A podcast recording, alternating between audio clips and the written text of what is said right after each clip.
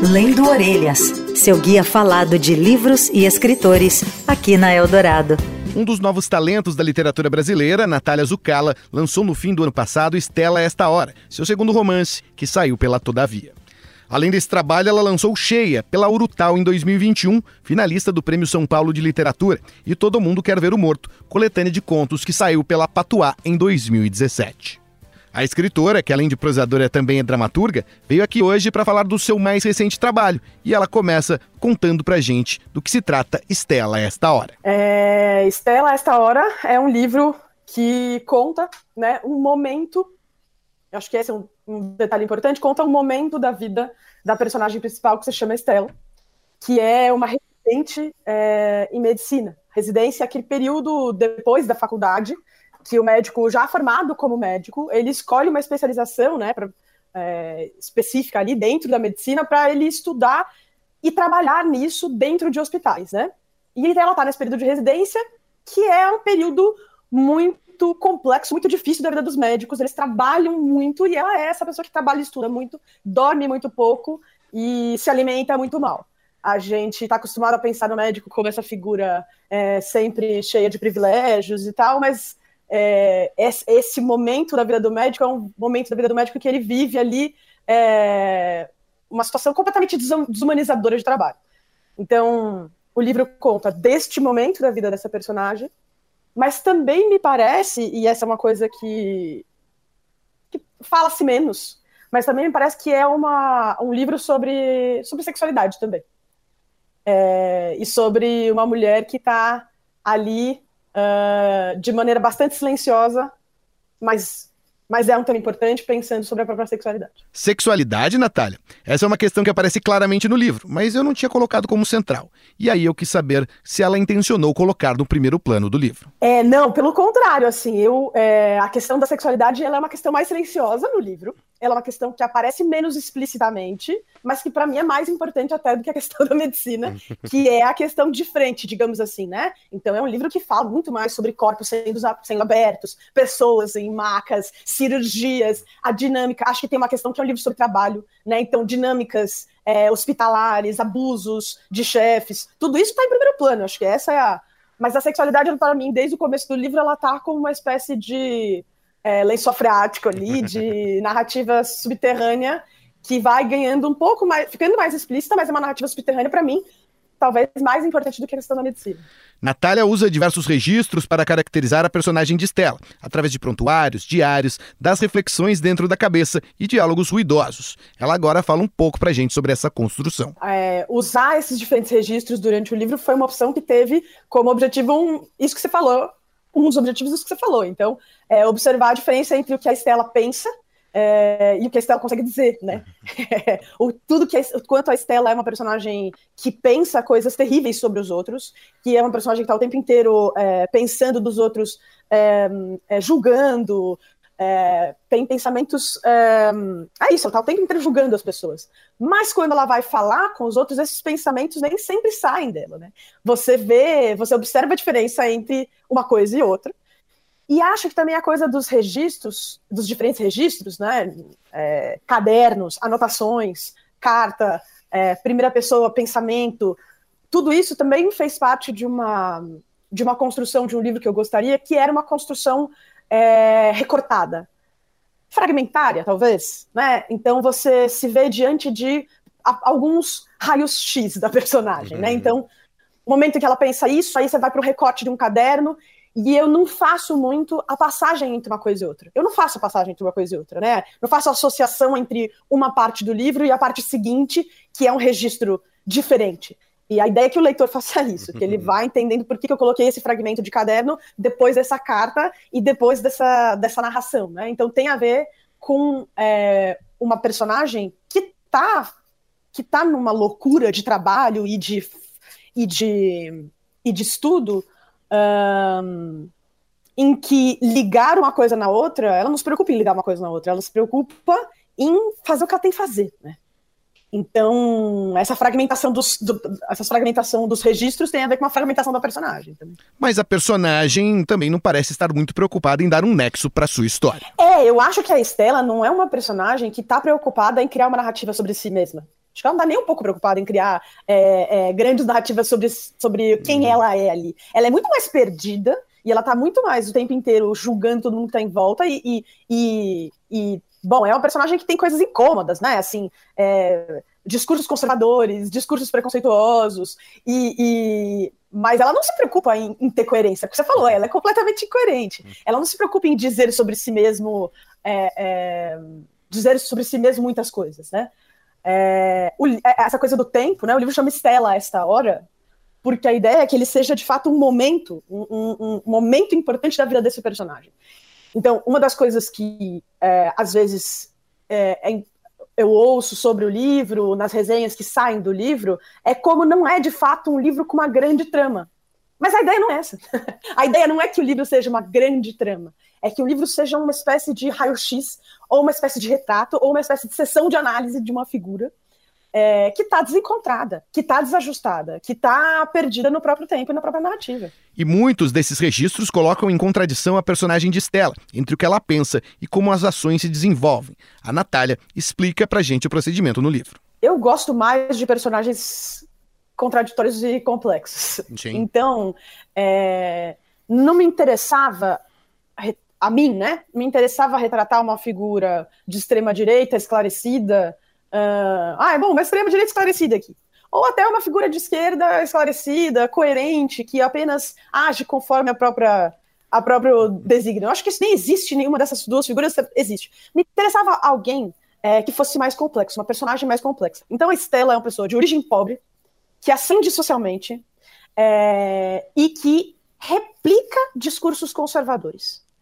Me parece que a minha personagem, me parece que a Estela não é exatamente uma pessoa, uma figura conservadora por grandes convicções espirituais e, e, e... não, me parece que a Estela é... tenta não ligar para as questões políticas. Se ela pudesse, sabe aquela velha história? Ah, se eu pudesse, eu nem pensava em política. Se eu pudesse, eu não votava. Se eu pudesse, eu, eu, eu não me importava. Não tô nem aí para política. Só que o que, que, acontece com a figura que não tá nem aí para política? De forma geral, ela replica o pensamento conservador. Porque o pensamento conservador, de forma geral, é o pensamento vigente. Então, só que o que, que acontece? Estela, esta hora. Qual é a hora? O livro é o momento em que ela se vê em contradição. Em que o discurso conservador que ela replica, por conta de questões pessoais dela, não sustenta mais o que ela quer da vida dela. Então ela está no momento de contradição interna, em que, por mais que ela é, é, tenha uma visão, por exemplo, sobre é, gênero e sexualidade que é conservadora, é, heteronormativa, cis heteronormativa, os desejos dela contradizem isso. Uhum. Então, ela está sendo colocada, ela está no momento em que ela não, ela, o próprio discurso dela não sustenta quem ela é. E aí ela implode. Então, é isso aí que me interessava, né? É, então, por exemplo, ela fala no dia em que ela assiste uma cirurgia é, de, uma, de uma personagem que está ali numa situação de vulnerabilidade, que é uma mulher indígena, né? Uma menina indígena é, isso permite, me permitiu com que eu recuperasse um passado dela, em que ela conta o momento em que a mãe dela, é um pequeno trechinho, mas que ela conta que a mãe dela não deixava ela brincar com crianças indígenas na cidade de onde ela veio, porque ela, a mãe dela queria que ela se diferenciasse em que dessas pessoas, que você não é indígena, como se for indígena, como se ser indígena fosse uma coisa degradante, como se fosse pior. Então, por mais que ela venha de uma, por mais que ela seja de uma origem pobre, é, existem contradições, inclusive, na origem dela, né? Quer dizer, a mãe dela falava para ela não se mistura com essa galera, porque a gente é pobre, mas a gente é católico, a gente não é índio. Como se ser indígena fosse uma. uma é, não ser indígena fosse uma diferenciação. Ah, então, pelo menos eu, eu, eu, eu não sou indígena. Então, é isso, me interessava muito essas contradições, e o hospital é um ambiente em ebulição para essas contradições aparecerem. Uhum. Então aparece gente de tudo quanto é gente para de tudo quanto é gente para se atender. Você vai atender ali no hospital, numa emergência, todo tipo de, de pessoas. Então é um, era um ambiente legal para a Estela se ver diante, em conflito diante das próprias crenças. Assim. Acho que por isso também o hospital e o pensionato. É, ela ali num pensionato de mulheres. Para mim era importante que ela tivesse num pensionato só para mulheres. Isso também permitiria um monte de coisa, um monte de contradições aparecer, né? E a apresentação no livro do dia a dia da atividade médica pode expor muitas problemáticas à classe. Eu perguntei para Natália se ela não ficou com receio de ser perseguida por essa caracterização. Cara, assim, é... bom, isso era uma coisa primeiro, o médico, ele tem toda essa, a, essa carcaça idealizada, né? A figura do médico, ela é muito idealizada. Por um lado, de fato, o sujeito faz um negócio ali quando ele é médico que é ele tá mexendo com a vida das pessoas. É, agora, o fato dele estar mexendo com a vida das pessoas, o fato do médico ser uma figura de fato de importância e relevância para a vida de todo mundo, não faz com que ele seja uma boa pessoa. não faz com que ele seja uma figura humanizada. E a questão que me pega muito é o quanto a formação dos médicos no Brasil é muito desumanizadora. E é mesmo, né? Isso que tem na quarta capa do livro, é, sobre o quanto é desumanizador, e a residência, por isso que eu quis uma médica, uma médica residente. Eu não queria um médico bonzão, o cara que já estava lá cobrando mil reais para atender alguém durante meia hora. Não, eu queria alguém que ainda tivesse no momento, eu queria o ovo da serpente, eu queria um momento em que o médico se torna aquela figura desumanizada. E isso acontece muito no hospital, e isso acontece muito na residência. A residência, ela é uma lógica militar, cara. Residência é uma lógica militarizada, assim. Não à toa tantos médicos são bolsonaristas, porque a lógica da medicina, muitas vezes, e da medicina hospitalar é uma lógica é, é militarizada. Veja, para escrever esse livro eu tive que conversar com médicos, né? Eu fiz entrevistas com médicos, e ao fazer entrevistas com, com médicos, eu vi que tem uma parcela significativa da classe médica que tem críticas a isso. Tem uma parcela significativa da classe médica que tem críticas à formação médica. Então, por um lado, é, por exemplo, teve um médico que foi no meu lançamento e foi lá e disse: Olha, eu sou médico, é, passei pela residência, estou muito feliz de que tem um livro sobre isso, mas eu também queria te dizer que os médicos que deveriam ler o seu livro não vão ler. Então, você perguntou se eu tenho medo das críticas da classe médica. É, bom, veja, claro que sim, porque a classe médica é uma classe de relevância social muito grande. Por outro lado, é, é isso, eu acho que talvez não chegue nos médicos que ficariam ofendidos com esse livro. É, talvez chegue somente nos médicos que concordam com a ideia de que a formação médica é uma formação desumanizadora, né? É, torturante até, né? Os relatos que eu fui atrás de residente é, são relatos de é, dias sem dormir, em que você, sei lá, ou dormindo pouquíssimas horas, em que o tempo que você tem para que você não está no hospital, você está estudando, você não está com a família, você não está. Então, como pode alguém que passa por tudo isso ter um olhar humanizador para o paciente? Não vai ter. E aí tem a coisa militar, que é o seguinte: você vai passar por um. que a residência é isso, são dois anos e tal. Você passa por um ano de tortura, porque o primeiro ano da residência é o pior. Você passa por um ano de tortura, mas uma vez que você passou por esse ano de tortura, você está autorizado a torturar. E essa é a faceta é, que me parece terrível, né? O médico não é a figura que passa a vida inteira sendo torturado, é uma figura que passa ali um período na residência sendo torturada para depois poder cobrar às vezes, né, nem sempre, porque a Estela, por exemplo, é uma figura que não é uma, uma, uma médica que vem de uma família com grana, por exemplo. Ela vem de uma família do interior e ela conseguiu, é, conseguiu é, né, socialmente ir é, uma boa universidade, conseguiu até mudar de classe social. Né? Uhum. Conseguirá, mas ela é uma médica que mora numa pensão, num pensionato.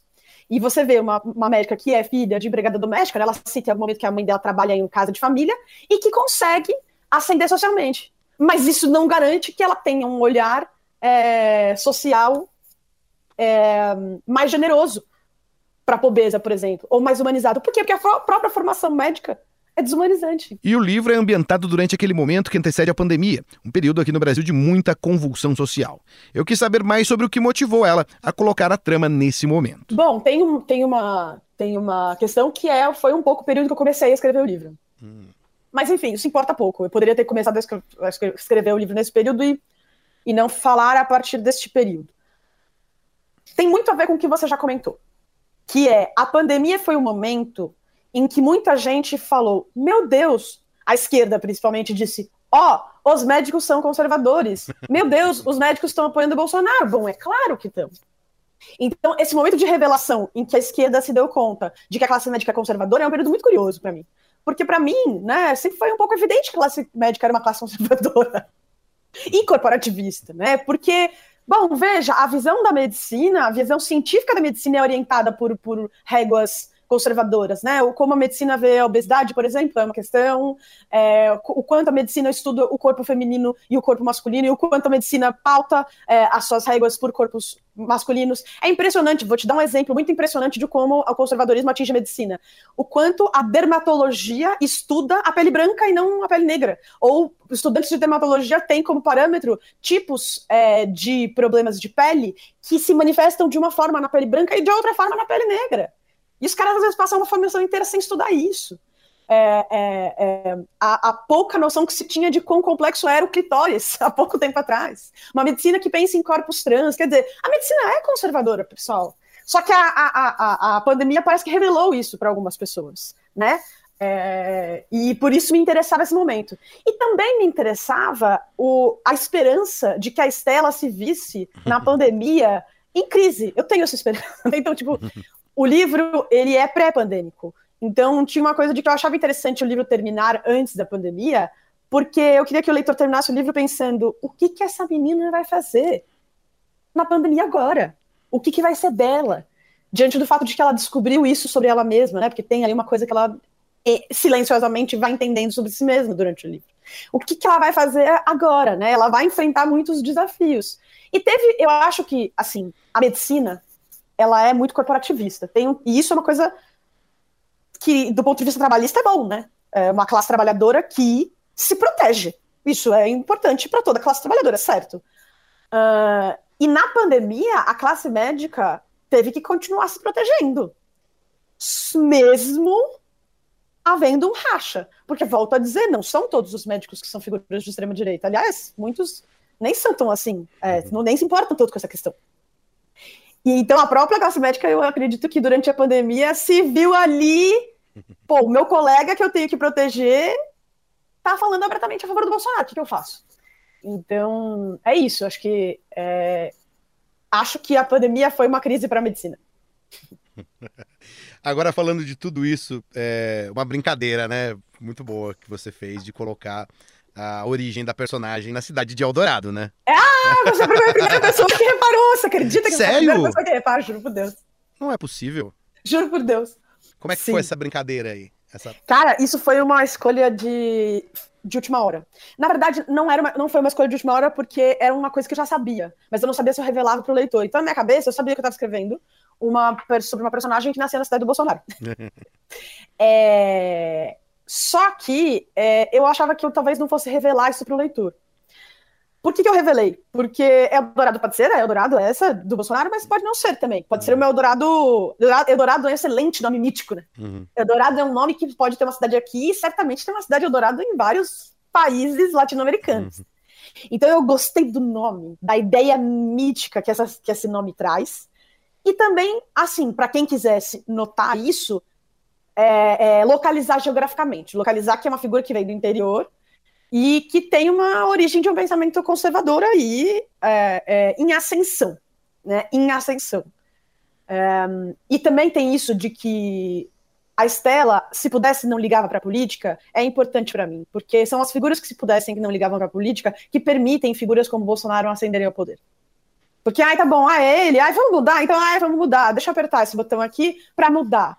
E aí, bicho, a gente acaba caindo nessas, nessas, nessas, nesses quatro anos de horror que a gente viveu, né? E a operação de dar a voz à Estela, uma médica, me lembra muito outra operação clássica da literatura, a de Machado de Assis, tirar a pena das jovens donzelas em ascensão e dar aos senhores. É, então, pois é. é claro, eu sou uma pessoa que me entende como uma pessoa de esquerda, e, e isso é importante para mim. É... E a gente está, de fato, no momento em que tem vindo à tona as narrativas da literatura é, é, neste momento, têm sido narrativas muito mais que uh, desejam dar, dar voz, entre muitas aspas aqui, né? Mas os personagens principais da literatura hoje são personagens que muitas vezes têm essa história de opressão, né? E que comungam com o escritor uma mesma visão de mundo, né? Então, muitas vezes na literatura o que a gente tem visto é isso. Me interessou é, dar a pena, por outro lado, né, me interessou falar de uma personagem que não pensa como eu penso, então uma personagem que não tem um, um ponto de vista político que é o mesmo que o meu, porque é, porque eu convivo com essas pessoas, porque porque me interessa saber como pensa uma pessoa que, que entre muitas aspas aqui não se importa com política.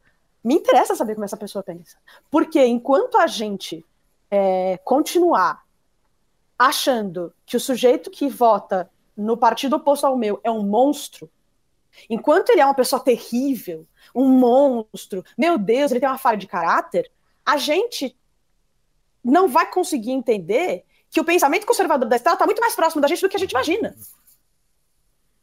Mesmo da gente de esquerda. Quer dizer, é... essa história de nós e eles é importante como resistência, é importante como pauta política, mas nos afasta de compreender o que a gente tem que fazer para ter um país um pouco mais democrático. Por fim, eu quis saber da Natália sobre as referências que constituem o olhar literário dela, já que eu achei a prosa dela carregada de modernismo. Cara, é difícil essa história das referências, porque toda vez que eu falo de referências, eu me sinto profundamente arrogante. é como se eu falasse, eu me inspirei em fulano e ciclano, e quem sou eu, né? Hum. Mas há figuras que são importantes para mim, muito importantes na, na minha vida literária, digamos assim. Então, o Beckett é uma delas. É... Hum. o teatro, na verdade, de forma geral, né? Eu, eu venho da escrita a partir do teatro, então eu comecei escrevendo peças de teatro. Então, os diálogos são uma ferramenta fundamental na minha literatura. Eu amo escrever diálogo. Eu acho que diálogo é um negócio que revela sobre os personagens coisas que são irreveláveis pela narração. Ponto, final. Os diálogos permitem que a gente veja o contraste entre o que o personagem fala e o que ele faz, o que o personagem pensa e o que ele faz, né? O que ele fala, o que ele faz, é, como ele age com diferentes pessoas. Então, o Beckett é, foi um sujeito que me ensinou isso, sim, eu acho. Uhum. Não só o Beckett, como é, para mim, as grandes peças de teatro são minhas grandes referências literárias. Hamlet, Édipo Rei, essas coisas assim me formaram enquanto me formaram como escritor, assim. É, mas não só, por exemplo, uma grande escritora, para mim, uma das maiores escritoras nacionais que a gente teve é Elvira Vinha. Ler Elvira Vinha foi um negócio que também mexeu muito com a maneira como eu penso que é a escrita. Então, enquanto eu estava escrevendo Estela esta hora, eu li como se estivéssemos em palimpsestos de putas. E essa narração da Elvira, que é no melhor sentido possível econômica, então a Elvira Vinha, ela tem uma coisa muito impressionante que é você pode ler muito rápido. E parece que é uma leitura super fluida, mas é muito minucioso. Então, cada palavra que a Elvira vem escolhe, ela tem um sentido e ela abre para ambiguidade. Ela é muito econômica, é... e eu acho que isso me influenciou. Eu queria, com a Estela, que houvesse a possibilidade de que, sim, por um lado, fosse um livro fluido, como muitas pessoas têm me falado, eu tenho ficado feliz com essa perspectiva, mas que também, quem gosta de ler devagar, tenha coisas a encontrar né, assim, um livro que valesse, eu gostaria, tá, isso é um, um desejo, eu gostaria de ter escrito um livro que valesse a pena é, se deter nas pequenas coisas. Você pode ler rápido, vai lá, lê, lê uma vez só, mas a Elvira, e a Elvira Vinha foi a figura que, que foi uma grande referência nesse sentido, assim. Se você quer ler a Elvira Vinha muito devagar, e reler o capítulo, você vai descobrir pequenas coisas nessas narrações que parecem muito simples, parece muito básico, parece que ela está contando coisas banais, mas em cada suposta banalidade tem um pequeno detalhe que é que revela coisas ambíguas sobre o personagem. Então, colocar, por exemplo, cenas. A cena lá, uma das cenas que eu mais gosto da, do meu próprio livro, Veja que Arrogância, é, é uma que ela hum, toma café da manhã com a um, Ana, que é, é, uma espécie de diarista da pensão, e ela come o bolo de banana. E a Ana está começando o dia dela é, para faxinar a, a, a, pensão, e a Estela tá voltando do dia dela do trabalho. E elas se encontram ali naquele momento bonito que não é nem dia nem noite. Isso para mim era muito importante. E isso para mim era uma coisa fundamental do livro. Eu tento o tempo inteiro, tentei o tempo inteiro, que o livro tivesse muitos momentos de interstícios entre o sono e a vigília, entre a noite e o dia. Uma personagem que parece uma personagem trans, mas não sei se é, não sei se é, meio homem, meio mulher. esses então, enfim, essas pequenas delicadezas que eu queria ter tentado fazer é uma coisa que a referência para mim é o Viravinho. E por fim, eu não podia deixar de satisfazer a minha curiosidade e perguntar quais são os próximos passos literários dela. Mas tem, viu? Pior que tem, ah. porque quando a gente. eu esperei um bocado para publicar e tal, porque é isso. Saiu um livro antes, a gente sempre espera um pouco para publicar, nunca hum. é. E ficar esperando sem escrever pode ser muito torturante. então, de forma geral, eu tenho uma coisa adiante. Eu estou tentando, não sei se vai virar um livro, eu espero que sim, mas estou tentando escrever sobre um adolescente. Um menino é, no ensino médio ali. Eu sou professora, né? E eu quero escrever sobre o adolescente. Mas você está dando aula no, no, ensino médio também? Ou... Eu dou aula no Fundamental 2. Você está de brincadeira? Ano. Não, tá eu dou aula para sétimo ano. Sou professora de português. Estou há 13 anos na escola. Que demais. É, e é um adolescente que, que começa o livro já contando que ele quer se matar. É, e aí, isso que eu tenho até agora. Não vou dizer mais do que isso, porque tudo pode mudar até o momento que eu terminar de escrever, mas é sobre um adolescente, um menino que quer se matar. Natália Zucala, autora de Estela Esta Hora, seu segundo romance, que saiu pela Todavia, foi a nossa conversa de hoje. Lembrando que toda semana a gente está aqui para falar de um livro, de um autor ou de algum acontecimento literário. Eu te espero semana que vem, sempre lendo orelhas. Rádio Eldorado.